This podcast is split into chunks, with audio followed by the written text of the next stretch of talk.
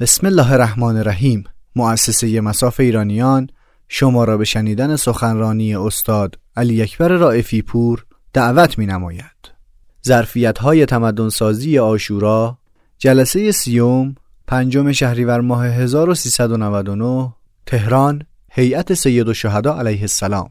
اللهم صل علی محمد و آل محمد اعوذ بالله من الشیطان اللعین الرجیم. بسم الله الرحمن الرحیم. سلام علیکم. عرض ادب و احترام دارم محضر شما و تسلیت این ایام.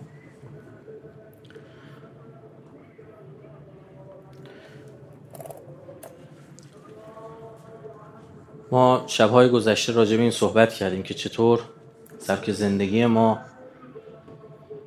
خون دل خوردن های به موقع ما صبوری کردن هامون باعث میشه که بتونیم تو بزنگاه ها تصمیم درست بگیریم. یه لطف بکنید شارژر این لپتاپ هم بیاید خاموش نشه.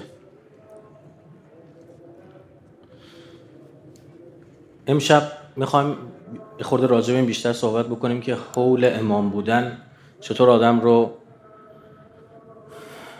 تو اون بزنگاه ها کمک می‌کنه چطور وقتی شما خودت رو تابع ولی می‌کنی تو اون بزنگاه ها می‌تونید بهترین تصمیمات رو بگیرید. عرض کردیم ما هیئت میایم که بخشناسی رو یاد بگیریم و عرض کردیم که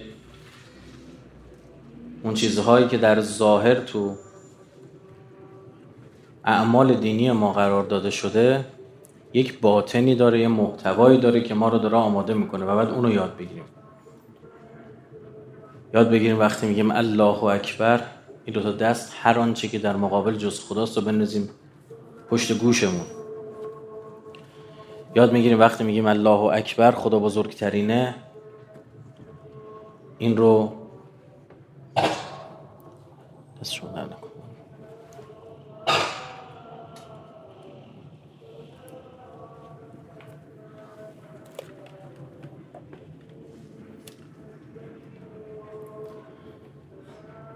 وقتی میگیم خدا بزرگترینه این رو مبنا قرار بدیم تو زندگیمون که هر خیری می‌خواد از برسه در هستی از جانب خداست.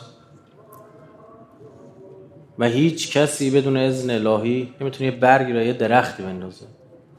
له ما علیه ما به نفع ما به ضرر ما. اگه تو زندگیمون تبدیل شد ملکه ذهنمون شد. یه آدم هیچ وقت تو سختی ها خدا فراموش نمی‌کنه. راجع به صحبت کردیم که روح حاکم در کربلا این بود که ما تو سختترین شرایط هم نیاز ارتباط با خدا داریم. برای همین طرف داره می‌بینه یک عده ایستادن شمشیرها آخته آماده حمله اما به این داره فکر می‌کنه که میشه من پشت سر امامم یه نماز دیگه بخونم. بعد ما تو زندگی خودمون نگاه می‌کنیم بچه مسلمون مصر بر این که مثلا شب ازدواج امیرالمومنین حضرت زهرا ازدواج کنه شب نیمه شعبان ازدواج کنه. تالارامون این اعیاد و این مناسبت ها شلوغترین وقت هاست اما عروس خانم آقای دوماد نمازشون قضا میشه. آقا یه شب که هزار شب نمیشه. آقا سرم شلوغه. گفتم یه ماشین می‌خواد ببره مکانیکی به نمازش قضا میشه. یه مریض داره تو بیمارستان. آقا کار واجبه جون مردم نمی‌دونم فلان به همان. آره جون مردم مریض رو برده تو بخش انتظار نشسته حالا دکتر رو ببینه. این نماز می‌خونه. در حالی که ما اصلا نماز غریق داریم. میگه داری غرق میشی تو دریا داری خفه میشی. قد یه نفس باقی مونده الله اکبر بگو باید بمیر.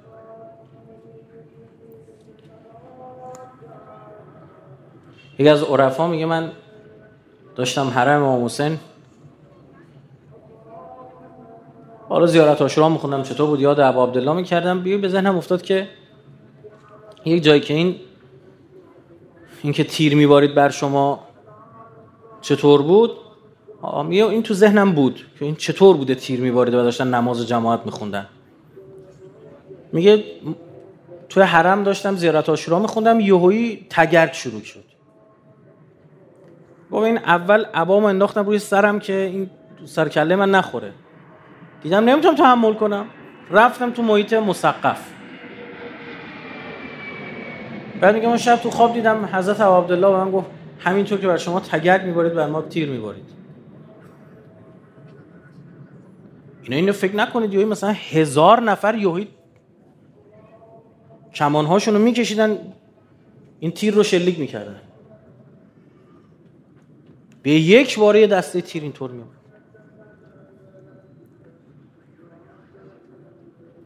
میان کسایی که وایستادن حضرت نماز بخونه اون سعید میگن آخرین تیر رو با صورتش گرفت. تمام این دستا و بدن از کار افتاد. سرش رو جلو تیر. این حفاظت از نماز یعنی حفاظت از امام. اصلا شما با حفاظت از نماز حفاظت از امام رو یاد می‌گیری. اصلا چرا به این فکر نمی کنیم که چرا ولایت امیرالمومنین و امامت امیرالمومنین در نماز عرضه شد؟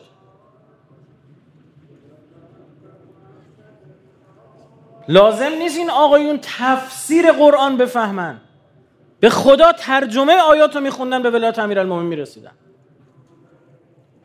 سوره بقره آیه نازل شده. و عقیم الصلات نماز بخونید. و آت و زکات زکات بدید ورکعوا مع الراکعین با رکوع کننده ها به رکوع برید. یک نفر از خودش نپرسید چرا نفرموده وسجد مع الساجدین با سجده کننده ها به سجود برید. با قنوت گیرندگان به قنوت برید. آقا خب سجده که از رکوع خوشگلتره که. اوج حالت بندگیه که. یکی هم نپرسید با این رکوع کننده ها به رکوع بریم. یا رسول الله این رکوع کننده ها کیان؟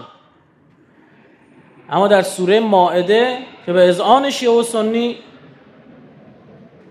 جز آخرین سوره های قرآن و بلخی میگن آخرین سوره قرآنه. جز یکی دوتای آخری رو همه قبول دارن. و حتما بقره سالها قبل نازل شده. توضیح میده ورکو مر راکین یعنی چی؟ ورک او رکوع برید مع با راکعین با رکوع کننده آیه نازل شد. و یقیمون از سلات و یعطون از زکات و هم راکعون. و هم راکعون. اینان رکوع کننده ها. آیه در مورد کی نازل شد؟ امیرالمومنین وقتی در رکوع نمازش زکات داد.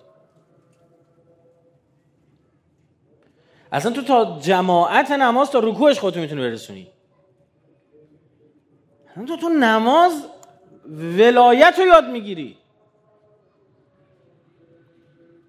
من مستقیم با خدام ارتباط دارم درسته اما امام جماعت هم موثره. حمد و سوره رو او به نیابت از همه ما می‌خونه.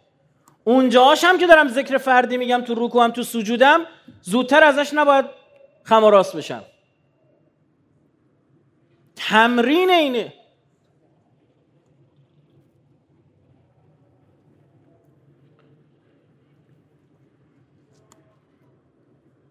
روح نماز امام معصومه.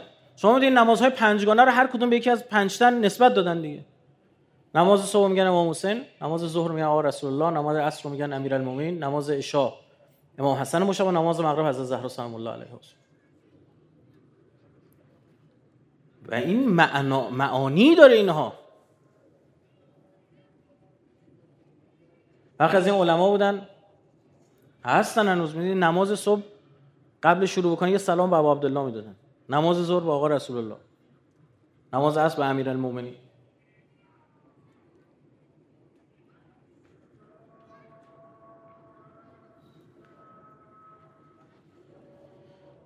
اینکه قرآن فرمود استعینوا به صبر و سلات یاری بجویید. این سلات یعنی معنای حقیقیش یعنی ولایت اهل بیت. و نمازی که خیلی کسای دیگه خوندن از توش داعش در اومد. اما اینجا شهید من و شما گفت ما ملت امام حسینی. چقدر قشنگ بود این جمله چقدر به جانها نشست. و چی فکر کرد در مورد ما؟ تو که مثل ما مثل بقیه مثل این کشورهای حاشیه خلیج فارسیم بدبختا. ما مولامون یکی دیگه است. ما ورژنمون از اسلام متفاوت از اون ورژن شماست که شما تو سر دارید. ما ملت امام حسینیم. ما را شهادت میترسونید. ما را از کشته شدن میترسونید؟ شما با جریانی وارد مبارزه شدید که تا زندست پدرتون رو در میاره. روزی هم که به شهادت برسه بازم پدرتون رو در میاره. خونش هم راه باز می‌کنه. در هر دو حالت پیروزیه. چه بکشه پیروزه چه کشته بشه پیروزه. برای همین ویژگی جالب کربلا که محل توجه اینه که اینا هم خوب کشتن هم خوب کشته شدن. قشنگ میکشتن. قشنگ میجنگیدن. تا آخرین ناجنگیدن. آقا ابا عبدالله به زمین افتاده بود جرأت نمی‌کردن سمتش برن جرأت نمی‌کردن سمتش برن. حضرت یه تکون می‌خورد فرار می‌کردن دوباره. عرض کردم شب اول و دوم که راوی اون اوناس نقل کرده. میگه من ندیده بودم یه نفر اینجوری از خیمگاه بخواد بیاد بیریم دختر بچه ها بیان عباشو بگیرن. اصلا تو جنگ بچه چی کار داشته؟ زن و بچه چی کار داشته؟ اما وقتی حمله می‌کرد با همون تشنگی و اینکه زخمی شده بود و ماها رو مثل گله گوسفند میشکافت اونا دارن نقل می‌کنن. که چنان تشنگی بر عبدالله غلبه کرده بود که آسمون دود می‌دید. بیحالی توش سخته. شما یه تیکه آهن وردار ده کیلو آهن وردار شروع کن چرخوندن دور سرت. دو دقیقه بعد حالتو می‌پرسم. این حضرت علی اکبر اولین بار که به میدان میره برمیگرده عرضه میداره بابا عبدالله با ثقل سیفی. میگه این من کت و کول انداخت. اما شما مسیح روی صلیب نمی‌بینید. که برگرده عجز و لابه کنه. برگرده بگه خدایا این چطور چرا با من اینجوری تا کردیم ما بر همین مبنا که مثلا یکی از دلایلی که میگیم از قصه به صلیب کشیدن حضرت مسیح دروغه و اون کسی که به صلیب کشیده شد یهودا از خریوتی بود.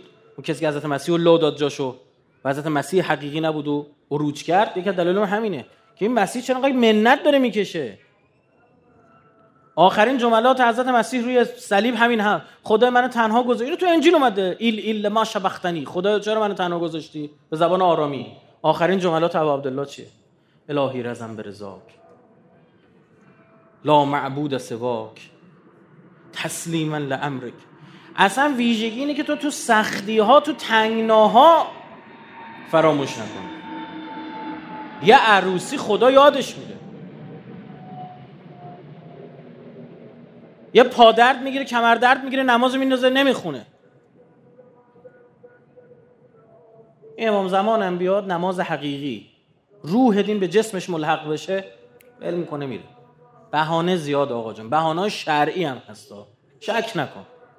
انقدر حدیث آیه علم کنن برای در رفتن. همونایی که حدیث آیه علم کردن برای اینکه جلو یزید نیستن. نماز همون ولایت. اگه می‌خوای خدایی باشی باید حسینی باشی. و اینا خدایی نمیشی. یاران حضرت با غرق کردن خودشون در امام معصوم از صافی های سخت خدا رد شدن. چون که نمک رو می‌خوای از صافی رد کنی از دستمال کاغذی می‌خوای پارچه رد کنی نمک رد نمیشه گیر میکن رو پارچه. اما همون نمک رو تو آب حل کن. آب بریزه پارچه رد میشه. بعد دوباره آب بجوشون نمک داری. آه روش حل کردن ناخالصی از صافی اینه دیگه. این چی می‌فهمن؟ السلام علیک و علی الارواح التي حلت بفنای سلام بر تو و اون کسایی که حل شدن در تو. مثلا راه عبور کردن از صافی همینه. حلال می‌خواد. امام معصوم همچین ویژگی داره. چقدر استادانه عاقلانه عالمانه و سیاسانه این کار انجام داد. منتها با عقل دجالی تک چشم دنیابی نه. تو عقل دجالی تک چشمی دنیابین این عمر خودم خیلی مهمه. اما دیشب گفتیم اما یه خودتو بخشی از یه عملیات ببینی عملیات بزرگتر موقع فرق می‌کنه. خیلی سیاست مداران کار کرد حلبی تو سیره خودش میگه هر آن کس بر آنچه بین او و معاویه رخ داد. آگاهی یابد از وفور عقل و زیرکی او دچار شگفتی خواهد شد.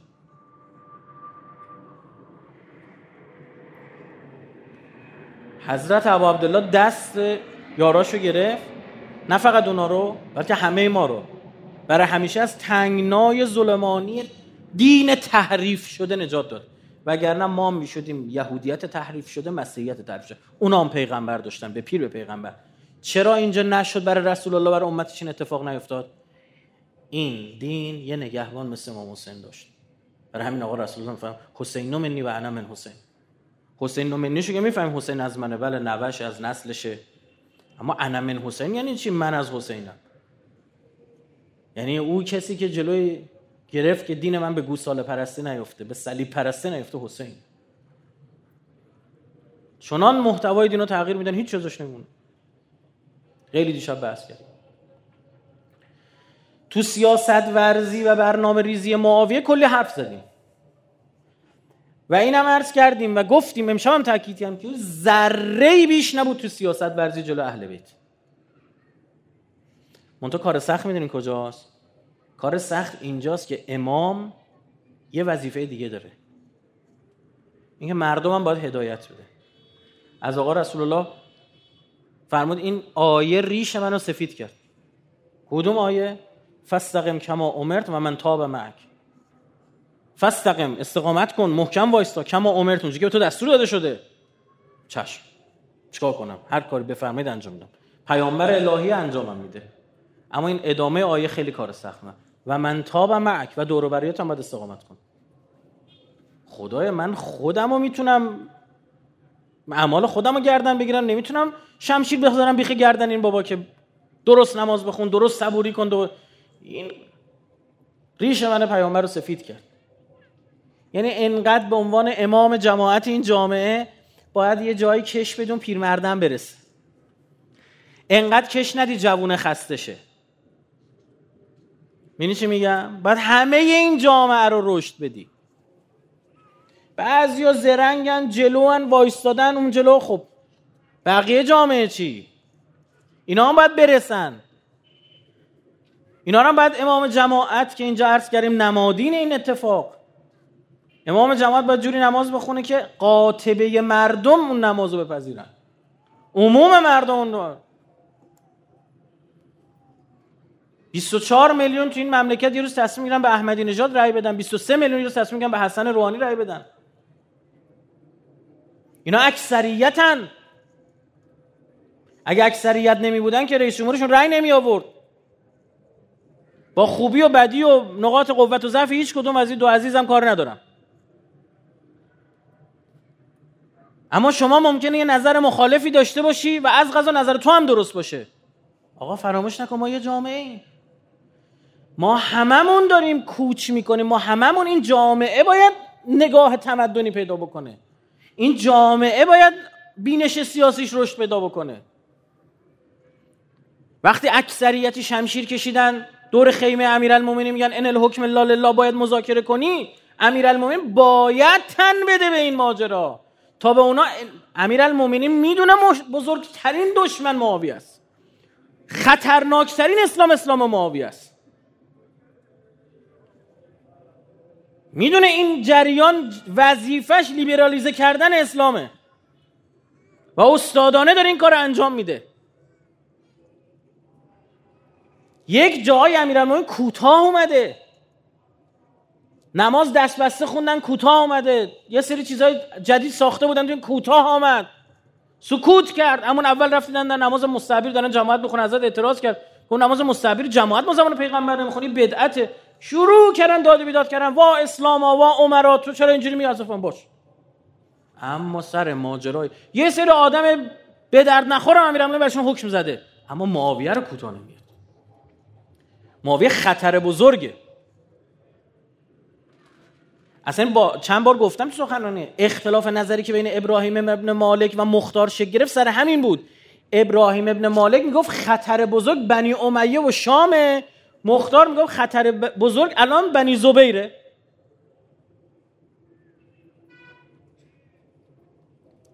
تو این جلسه هم بنا ندارم راجع به این اختلاف نظر ما بیام قضاوت بکنیم. شما می‌دونی حتی بعدن ابراهیم ابن مالک رفت با سپاه زبیریا یکی شد برای زدن چیز بنی امیه. یعنی دشمن اول و دوم دشمن اهم و مهم. کدوم یکی؟ دشمن قریب و بعید. کدوم یکی اینا مهمتره؟ فهمینو به این سادگی نیست. این چه پامنبر مالک بزرگ شده بود مالک هم پامنبر امیرالمومنین بزرگ شد بنی امیه رو دشمن اصلی می‌دونست. میگو ول کنی زبیره اونو باید بزنیم اول. میگه امیرالمومنین خوارج تو سپاهش راه میده برای زدن معاویه. اون حضرت می‌دونه اون چی اون چه چیزی رو رقم می‌زنه. هیچی نمی‌ذاره از اسلام بمونه. ولی مردم باید رشد بده. حالا این اومدن گفتن ان الحکم الا لله. با یه چهار تا کاغذ رفت. فرمود مشتی کاغذ جوهر بین دو جلد. رفت سر نیزه ریختن دور خیمه امیرالمومنین. شمشیر کشتن. آیه قرآن میخوندن. یا جنگ رو تموم می‌کنی یا میکشیمت. تو این آدم آمادگی رزمی شاید داشته باشه. اما آمادگی ذهنی و روانی و رسانه ای؟ نداره والله. جنگ برده رو باخت. سر ماجرای کوفه هم عرض کردم. جنگ برده رو, برده رو باختن مسلم کفش چهار هزار تا آدم داشت. ابن زد پنجات از اول با عملیات روانی اومد. لباس امام حسین تنش کرد لباس علوی ها رو تنش کرد. لباس سبز تنش کرد وارد کوفه شد. به محض اینکه اومد شروع کرد پول پخش کردن از یه طرف یه ضرب و تقسیم کردم چند وقت پیش دیدم 120 میلیارد تومان به هر کدوم اینا پول داده بوده. از بیت المال. به سران نقابه 120 میلیارد تومان به پول امروز پول داده بود. و یه عده دیگر ترسوند از military options on table گزینه های نظامی روی میز و لشکر شامات که داره میاد جو به دست گرفت. به حرف باختیم. به حرف به رسانه. به چهار تا خبر. باید رشد پیدا بکنه. چطور امیرالمومنین میگه؟ آهای دروغ داره میگه این اصلا دقیقه این آدم قرآن نیست. اصلا قرآن سر در نمیاره. این ال پشت قرآن قایم شده. قرآن ناطق منم شمشیر بزنید به اون کاغذا.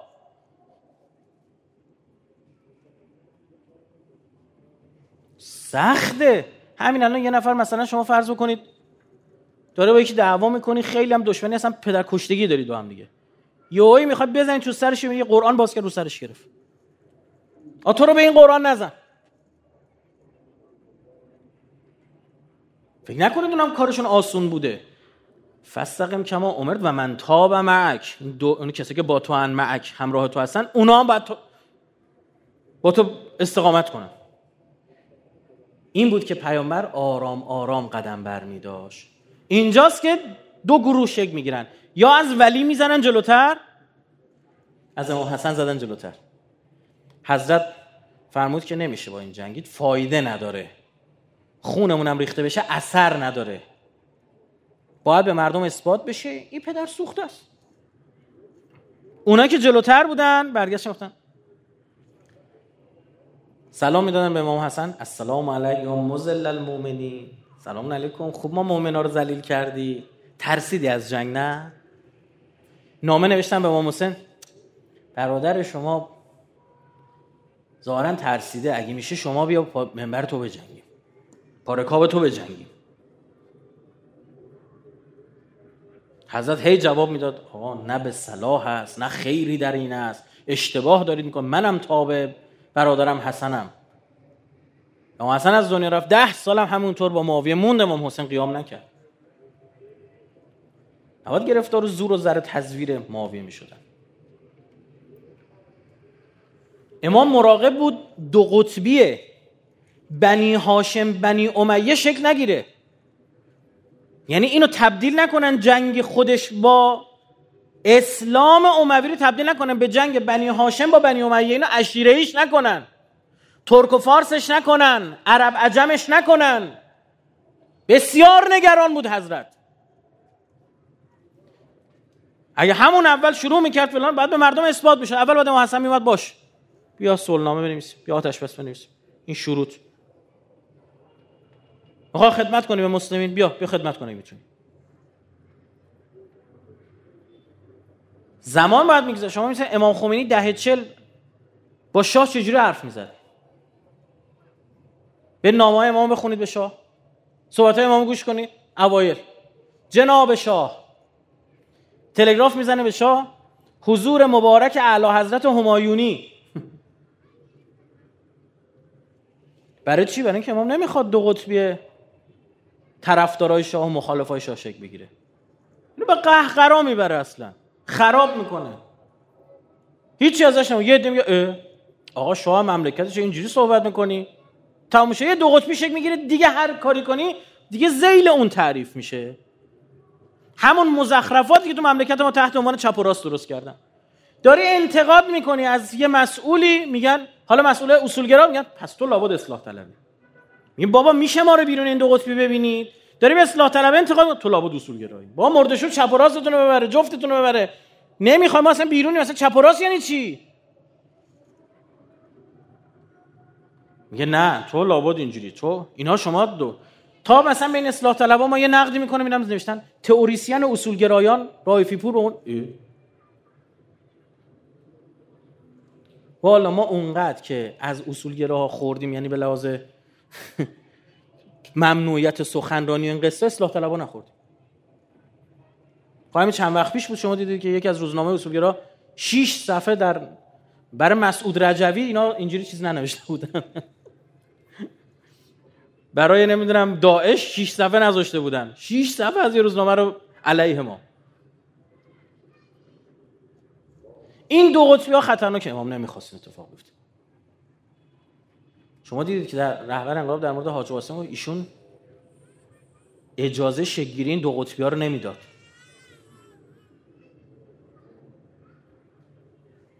کار دشمنی ها حرف حق دیگه میره زیر, دو... زیر زیل دو قطبی تعریف میشه دیگه هیچ هیچ کاری نمیشه. امام میگه جناب شاه من شما را نصیحت می‌کنم. یعنی چی؟ یعنی مثلا دعوا نداریم. به ما نصیحتش کردیم اول. دید گوش نکرد. آقا ده سال گذشت. آقا امام این اصلا گوش نمی‌کنه. 5 سال دیگه هم 15 سال گذشت. بابا این اصلا هیچ چالیش نیست حالا همون مردم چی میگن؟ میگن ما ن... ما شاه نمی‌خوایم نخست وزیر عوض میشه ما میگیم خر نمی‌خوایم پالون خر عوض میشه. یعنی رسما شاه میگن خر. این مردم دهه اواخر دهه سی و اول دهه چل به شاه همچین چیزی نمیگن ها؟ آقا جون کار فرهنگی کار سیاسی رشد دادن مردم به خدا کلید چراغ برق نیست بزنی روشن شه زمان بره به این سادگی ها نیست. این علم سیاسته. همین الان توسط انگلیس و اسرائیل در حال اجراست. توسط شبکه ها ماهواری شبکه های رسانه هاشون دارن همینجور مردم ما رو نسبت به مسائل سیاسی نگاهاشون رو دارن تغییر میدن. یکی از بزرگترین خطراتی که انقلاب اسلامی رو تهدید می‌کنه سیاست زده شدن مردمه. مردم از سیاست بدشون بیاد. یعنی اصلا فکر در مورد مسائل سیاسی رو بذارن کنار. این خیلی خطرناکه. من کاری نیستم تو مملکت. اگر می بودم باور کنید بعضی از این شبکه های خبری خارجی رو که صبح تا شب علیه اون حرف می‌زنن اجازه پخش از تلویزیون می‌دادم به چی دارم میگم؟ چه حرف خطرناکی زدم؟ الان اینجا دوربین صدا ما میسوزه. خب؟ چی من اون بی بی سی بیاد خبر پخش بکنه و من بعد از خبرش یه برنامه بذارم تحلیل کنم اخبارشو خطرناک من نمی‌دونم. اما فلان برنامه که تلویزیون خودمون که سبک زندگی غربی رو انتشار بده او رو خطرناکتر از اون اخبار می‌دونه قطعا بفرمایید شام از اخبار بی بی سی خطرناکتر است.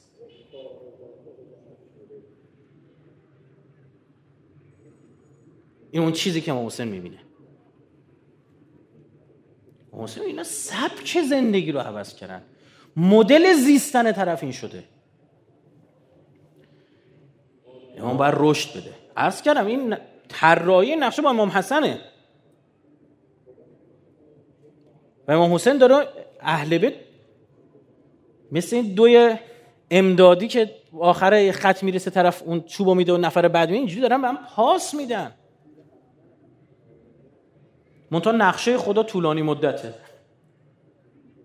بعضی موقع هزار سال طول میشه. در مورد ماجرا حضرت نوح چی میفرماد خدا؟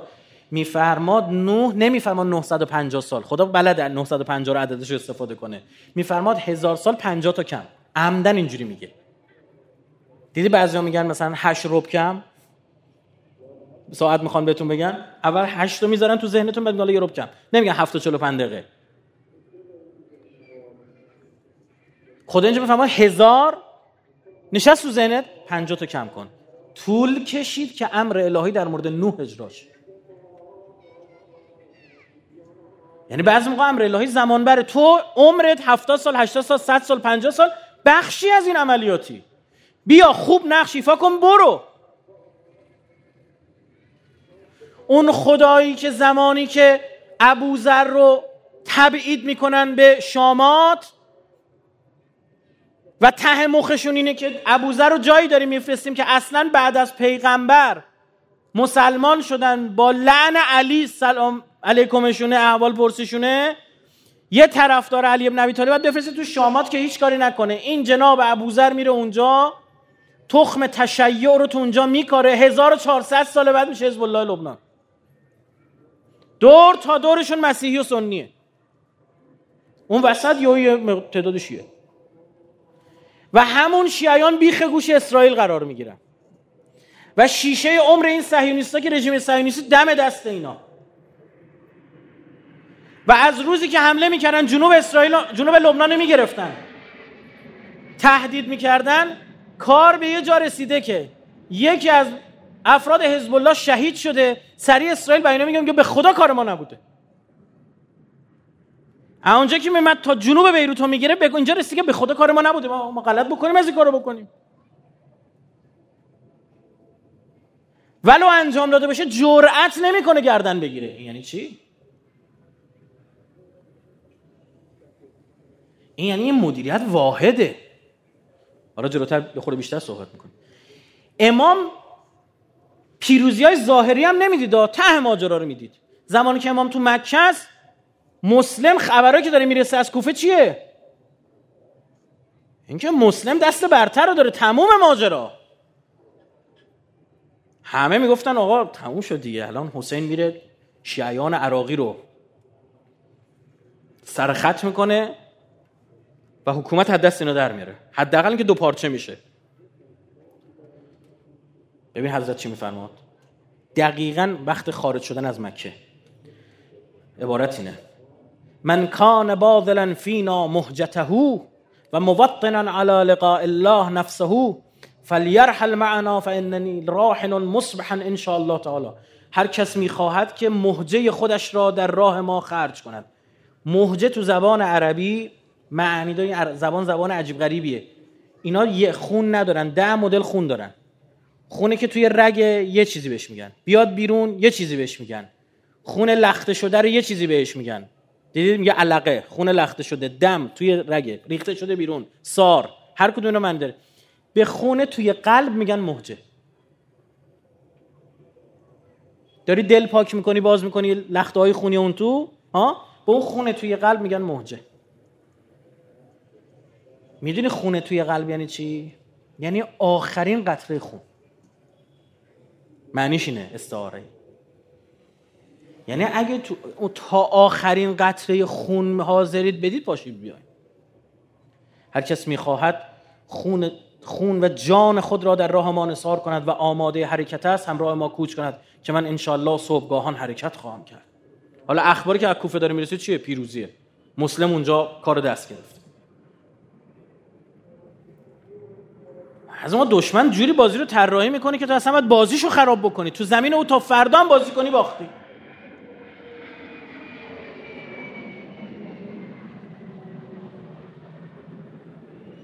اومدن برای ما بازی چی درست کردن؟ مذاکره. دو حالت داشت. اگر ایران مذاکره انجام می‌داد بکر بودن خودش از دست داده بود. سی و خورده سال چل سال بود می‌گفت. تا با من برابر این مذاکره من از اون طرف اگه قبول نمی‌کرد ایران رو می‌خواستن به یه حکومت غیر قابل مذاکره و مفاهمه نشون بدن. خب تو این حالت باید چیکار کنی؟ مذاکره رو انجام بدی جوری که چی؟ آسیبی به جایگاه تاریخی و انقلابی نرسه.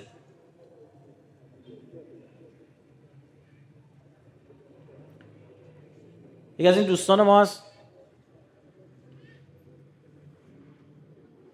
تحلیل های سیاسی آدم واقعا پخته و صاحب علمیه.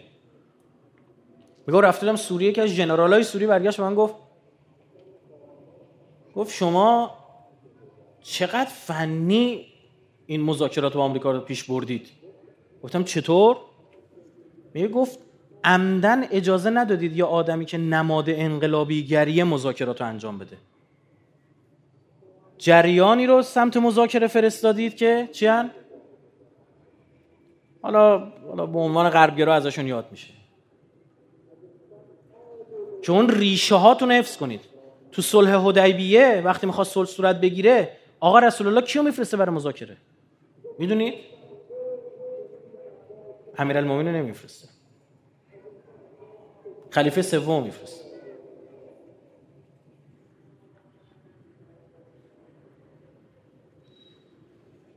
چی می‌فهمیم ما از سیاست؟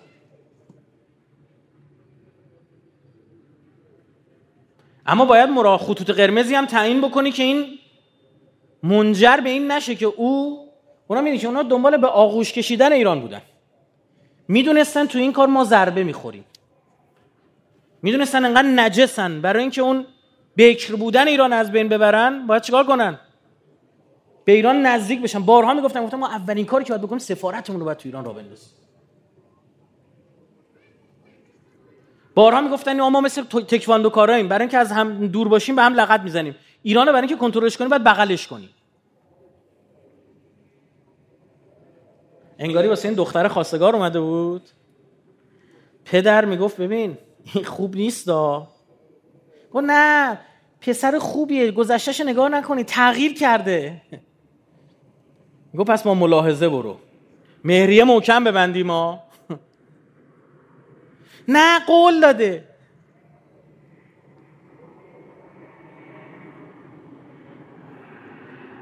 نری عقدش بشی یا بذار یه دوره نامزدی بگذرونی. یه چهار جلسه با هم صحبت کنیم. هرچند حالا یه دو سه باری هم زدن تو خیامون رفتن دورایی زدن با هم. اما یه اه عجب دوماد نامردی بود. زد زیر همه چی طلای دختره هم بلند کرد در رفت. هیچی که نداد هیچ؟ یعنی کلاوردار گذاشت در رفت. گو بشین تو خونه خورده. بهت گفتم این پدر سوخته است.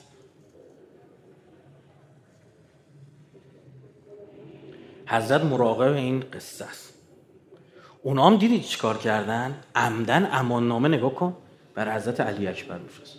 برای حضرت عباس می یعنی ببین یلای سپاه و شناسایی کردن. میگن اگه این دوتا رو بزنیم کارشون تموم کارشون تمومه که نه که راحت تر فردا میکشیمشون. نه.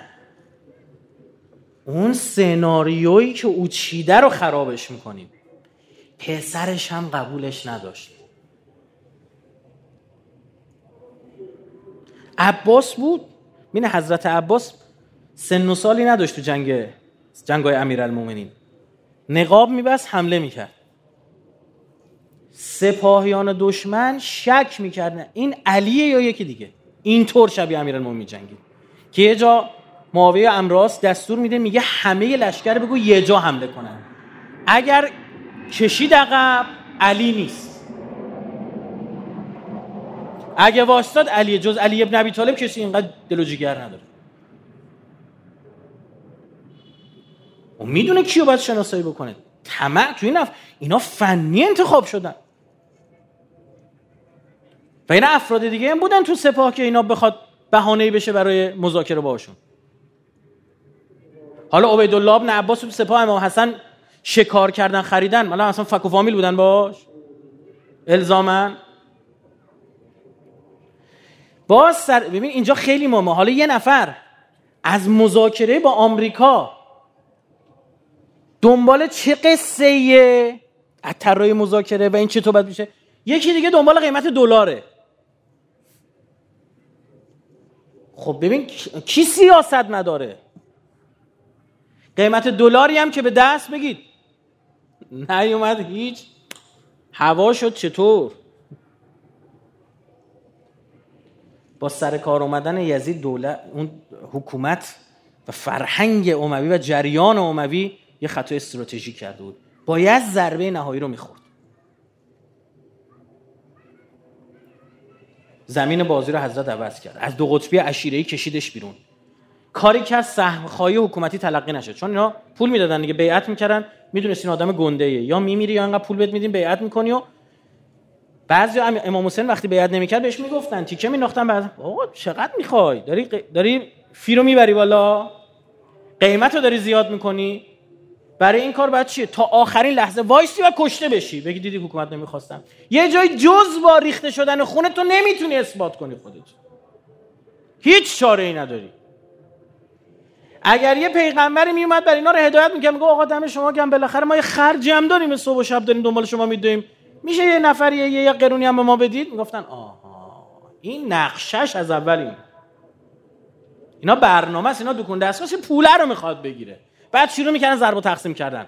آقا انقدر آدم نفری انقدر تومن بدن این انقدر این خرج زندگیش انقدر قصه ها درست میشه برای همین پیغمبر رو بعد می‌گفتن ما اسالکم علیه من اجر. ما هیچ پولی نمی‌خوایم ازتون.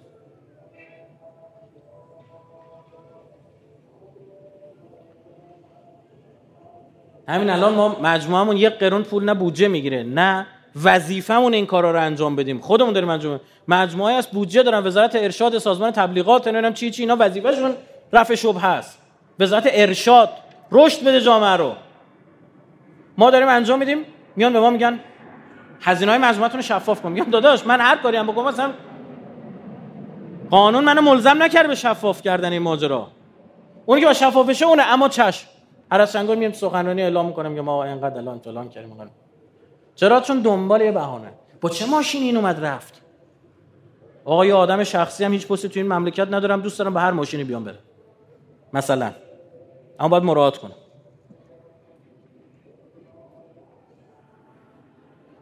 و این وظیفه ها. نه که الان بخوای مثلا لطفی هم نه وظیفته. می‌خواست آخون نشی سوار ماشین شاسی بلند می‌شدی. حالا که آخون شدی سوار ماشین شاسی بلند بشی مردم آ این دزده کجا برده حساسن رو تو. دیشب چی گفتیم؟ چقدر رو ما حساسن؟ تو قشر مذهبی؟ یه بحثی در مورد یه چیزی مطرح شد توی تو فضای قرآنی کشور. چقدر قصه درست کردن؟ الان شبکه های اجتماعی قصه تجاوزهاشون رو نمی‌دونم این چیزها رو گرفته صدای کسی در نمیاد.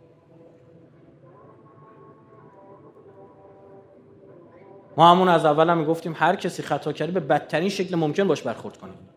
اگر اگر خودشو به تدین دینداری نزدیک کرده دو برابر خطا بزنیدش قرآن به زنای پیغمبر میفهم شما خطا کنید دو برابر باتون حساب می‌کنم. چون شما رو به اسم پیغمبر می‌نویسه. خطای تو رو میگن لابد دین اینجوری گفته.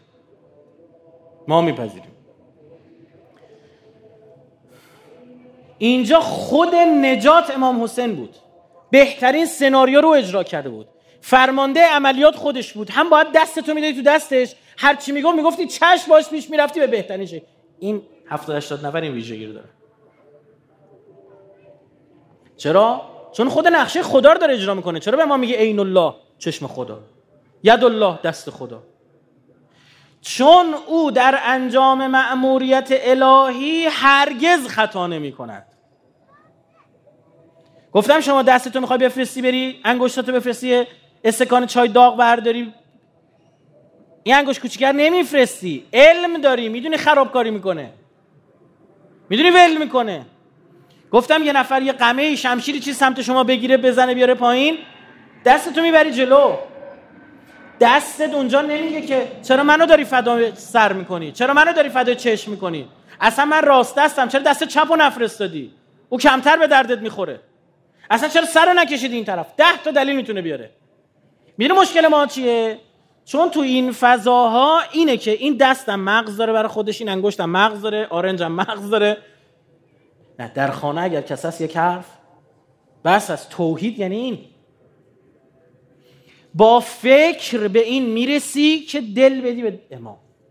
با عقل به این می‌رسی دو تا چارتا می‌کنی دل بدی. وهب نصرانی مسیحی دل میده به امام. این اتفاق میفته. برای این ید الله او میگه من فدا می‌کنم خودمو. برای امت. برای دین. و ذره تخطی نمی‌کنه. علم الهی خود علم غیب داره. می‌دونه برای اینکه این ماموریت پیش بره فقط حسین می‌تونین علیه السلام می‌تونه ماموریت رو پیش ببره. کسی دیگه بفرستم؟ وسطاش می‌زنه زیرش. لایم که اومه که آب عبدالله یعنی مصیبت عظیم بخشایش هم به ما نرسیده. ما درکی نداریم از اون مصیبت.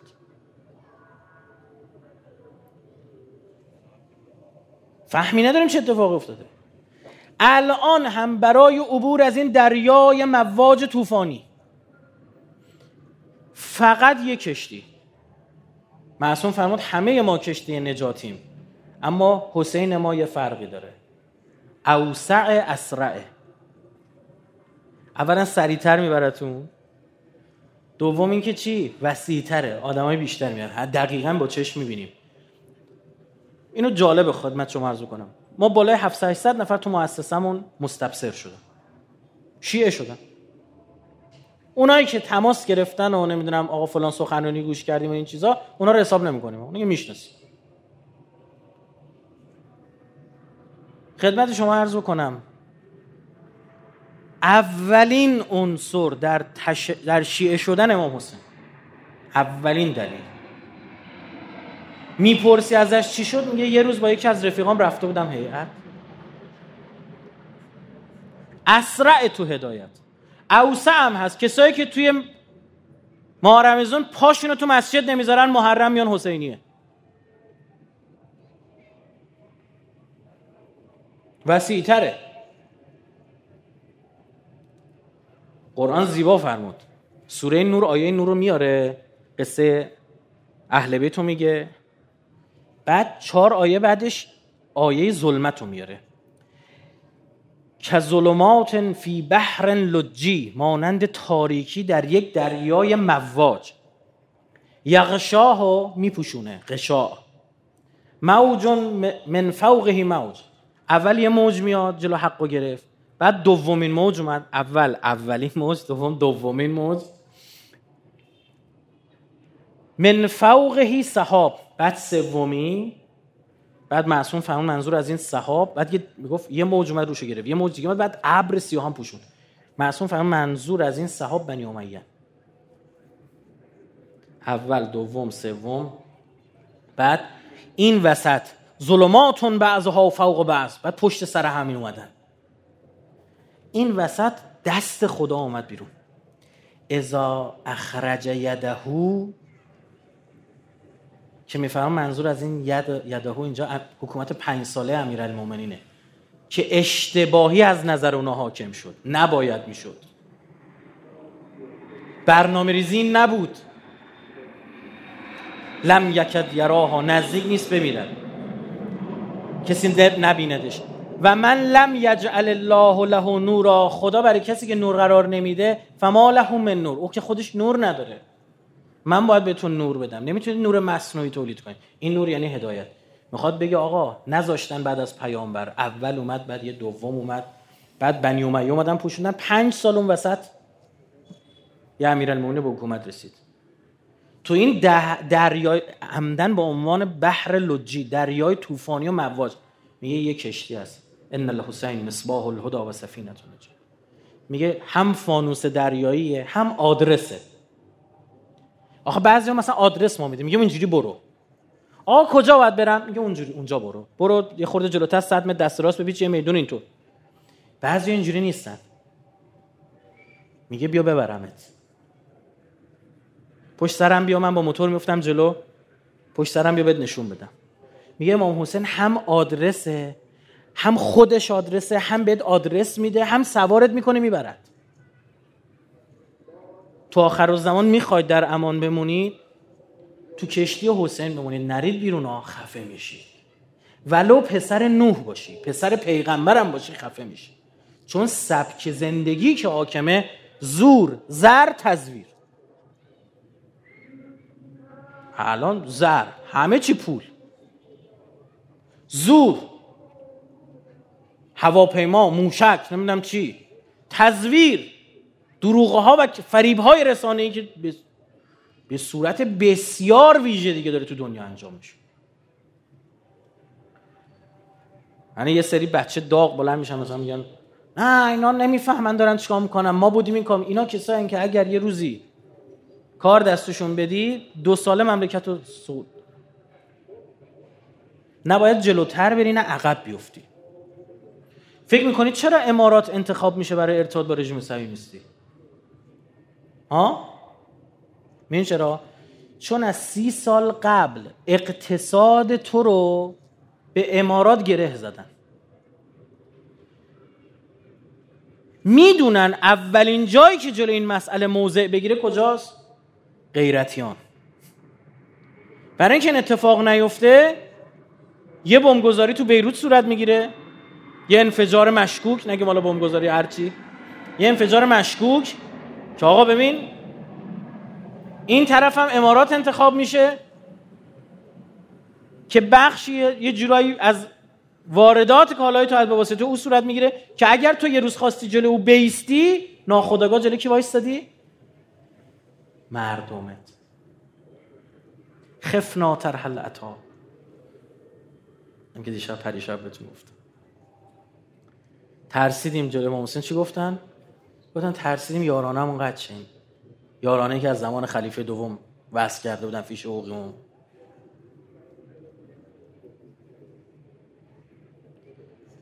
حالا به نظر تو الان تو این چل سال انقلاب بهترین فرصت برای چی فراهم شده؟ من میگم. منم مدعی فرصت شناسی نیستم ها. الان بهترین فرصت برای این فراهم شده به مردممون بگیم که غرب و غربگراها چقدر خطرناک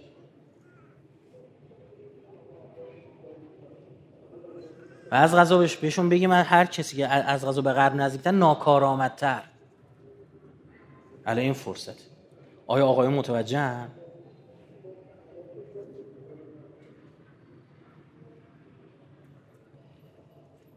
باید قشنگ بذاری این خیس بخوره. زوده. مردم حافظه تاریخ کوتاه مدت دارن. باید دونه دونه وعده ها بیاد جلو چششون دونه دونه. بعد اون کسایی هم که می‌گفتن آقا نرید اینا خ... مراقب باش اگه می‌خوای بری حرف بزنیم با مراقبت برو. آقا می‌خوای بری مهریه ببند. به مالت محکم بچسب. نری یه طرفه به تمام تعهدات تو اجرا کنی ها. می‌زنی زیرش در میره ها. وقتشه وقتی که تو ذهنها بیاد یادتونه آقا به ما رأی ندید دلار میشه 5 تومن چیز چاپ کرده بودن یه کاغذ پخش می‌کنن به ما رأی ندید دلار 5 تومن فقط هم 5 تومن ایراد داشت. تا 25 تومن بره بی فقط خود 5 تومنه شما اگه دقت بکنید بنده خیلی وارد مسائل سیاسی نمی شدم یه کلیات رو می‌گفتم. اما دو سه سال بعضا مستاقا وارد شدم. چرا فکر می‌کنید انقدر متوجه نیستم که این برای من یه ضررهایی داره؟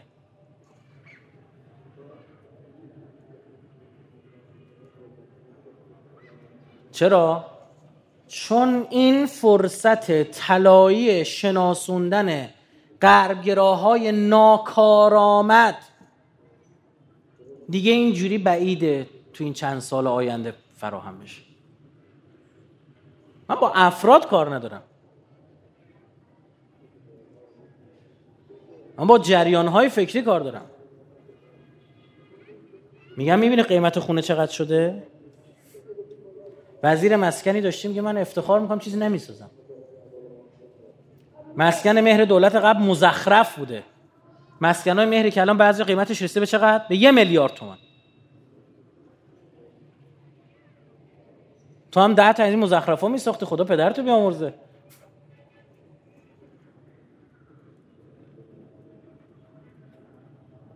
اینجاست که اختلافی بهش میاد. یه عده میگن نگو آقا. نگو ماسمال کنیم بره من میگم باید گفت. وزیر محترم مسکن شهرسازی جدید. اومد یه سامانه رو انداخت. شفاف سازی مل بنده توییت زدم ازش تشکر کردم. خدا پدر تو بیاموز مسئول کارآمدی تو. پدر کشتگی و این نفر نداریم که به خدا ما نه پسرخاله احمدی نژاد بدیم نه روحانی. یا یکی خوش اومده یکی بدمون بیاد. من منافع ملیمون رو دارم می‌بینم. من افق تمدنی انقلاب اسلامی رو دارم می‌بینم اون کسی که داره خدمت می‌کنه میگیم خدا پدر تو بیامرزه. هر کاری از دستمون بر بیاد برات انجام میدیم.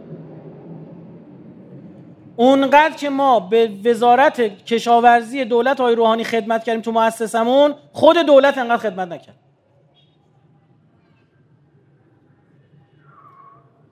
برای چی؟ برای اینکه نون مردم مهمه. گندم باید درست برسه. اونجا که دادمون در اومد آقا گندم دارن واردات می‌کنن با رئیس کمیسیون کشاورزی مجلس جلسه داشتیم. خب این آمارا تن آدم رو میلرزونه برادر من. ما یک میلیارد دلار پول دادیم به کشاورزمون ازش هفت میلیون تن گندم خریدیم.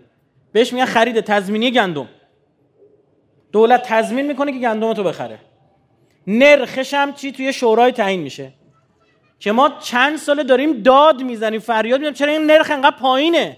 از کشاورز با قیمت خوب بخر. هفت هفت میلیون تن چقدر خریدن؟ یه میلیارد دلار. بقیهش رو وارد می‌کنیم. سه سه و نیم میلیون. اونا چقدر پول بهش دادن؟ 900 میلیون دلار. برای 7 میلیون تن یه میلیارد دلار. برای سه میلیون تن برای 900 میلیون برای یه میلیارد برای 900 میلیون. یعنی فقط کافی بود این نرخ خرید تضمینی گندم ببریم بالا که تمام این زمین های دیم و گندم بکاره کشاورز. الان دیگرش نمیصرفه داره زمینش رو خشک می‌کنه ویلا می‌سازه توش. بعد یه سوال کلیدی دارم میگم یه به من یه تضمین بده. نه از این تضمین های تخیلی برجامتون امضای این تضمین نم مهر اون تضمین های قرافرا یه تضمین به من بده. سه سال دیگه اونجایی که داری ازش گندم وارد می‌کنی گندم رو نمیبنده. اسرائیل ما رفتیم بررسی کردیم. اسرائیلی که اینا چپ و راستشون بالا و پایین در حال خدمت به صهیونیستان. هر دولتی تو این کشور میاد سر کار در خدمت اینان. اسرائیل رفتیم بررسی کردیم گندمش از 6 7 جا وارد می‌کنه. که مبادا یکی از اینا راهو ببنده گشنه بمونن. نون مردمه. بعد میری نگاه می‌کنی می‌بینی که ا توی وارد کننده های گندم اسم کی در میاد؟ شرکت زده آقای سعید حجاریان با پسرش گندم داره می‌کنه. آقا من حرفی ندارم چرا ما هر جا پامونو می‌ذاریم شمایید؟ بابا یه اسم دیگه. یه اسم دیگه. چه تضمینی به من می‌دید که مثل 1914 تا 1917 که انگلیس قله رو بس روی ایران. قلات رو بس جلو واردات نداد. همه رو خرید برد بیرون. نصف جمعیت ایران مردن تو اون سالها. جمعیت 20 میلیونی ایران شد 11 میلیون 9 میلیون ایرانی مردن. این هولوکاست واقعیه. تو روزنامه های اون سال هم رو رفتیم پیدا کردیم. در غرب کشور ما آدمخوری صورت گرفته بوده. از گرسنگی یه دختر بچه براشون برده بودن خورده بودن. که دادگاه های ما قانون نداشتن چون مثلا آدمخوری نداشتیم. مونده بودن باید چیکار کنه حکمش چیه این؟ چه تضمینی میدی؟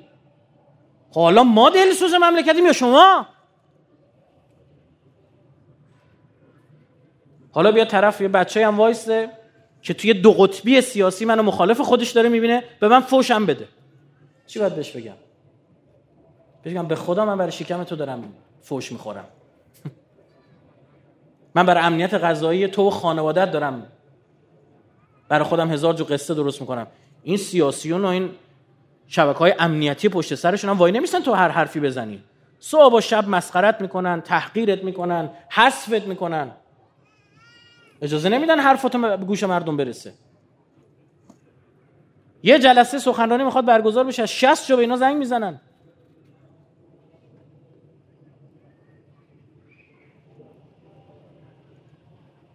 یکی از این مسئولین صدا سیما رو دیدم تو حرم امرزا برگشت گفت آقا ببخشید به خدا به ما سخت می‌گیرن شما رو دعوت می‌کنیم تو رو خدا. من خندیدم گفتم اینا فدا سر عزیزم من. میرم این تو اینترنت اینترنت اینا حرفا می‌زنم. درسته کمتر به گوش مردم می‌رسه. انشالله خدا برکت میده. شما فکر می‌کنید طرف وارد لابیش شک گرفته اقتصاد شک گرفته؟ یه مثال برای شما می‌زنم ارزمو جمع می‌کنم. خب من یه جایی جلوی بعضی از این سلبریتی ها که حرفای عجیب غریبی زدن وایستادم محکم و گفتم مهمم نبوده برام محبوبیت ریزش می‌کنه این چیزا برام مهم نیست. مهم نیست که یعنی که اهم و مهم می‌کنم دیگه. یه جا حرف خدا حرف دین حرف امنیت کشور چیکار کنم؟ سکوت کنم؟ خیانت. به خاطر که حالا چهار نفر بیشتر از من خوششون آدمایی که محبوبیت خیلی بیشتری داشتن من جلوشون وایستادم دقت کنید. مثلا من برداشت این بود مثلا فلان فوتبالیست یه حرفی زده خیلی محبوبه. من نقدش کردم مثلا 100 تا فوش بخورم.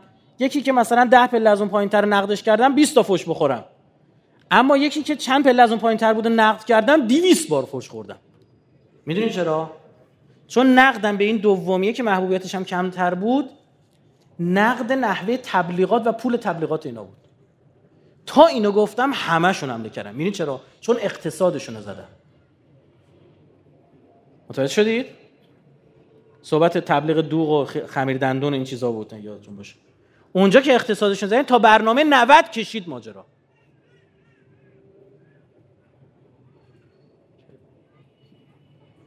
برای چون اینجا اقتصاد فکر به این سادگی یه اقتصاد واردات یه چیزی شکل بگیره بعد شما بیاید نقد کنی کاریت نداشته باشن؟ بسیاری از این کانال های تلگرامی پیج های اینستاگرامی سایت ها پولی هن. پول می‌گیره تبلیغات می‌ذاره. پول می‌گیره کلیپ پخش می‌کنه. بابا ما صوت داریم به خدا خجالت می‌کشیم پخش کنیم اینا رو. چون از مؤسسه رابطومی زنگ زدن اینا صداشون ضبط شده. در یک روز چهل و خورده خبرگزاری سر خط کردن برای حمله به ما. چهل و خورده خبرگزاری.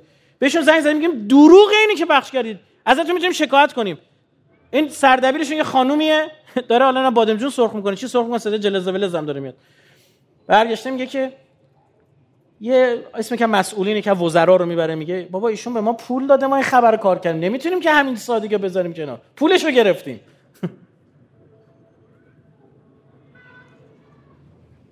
بعد شما امیر المومنین اومد فرمود من بیت المال رو می‌خوام مساوی تقسیم کنم.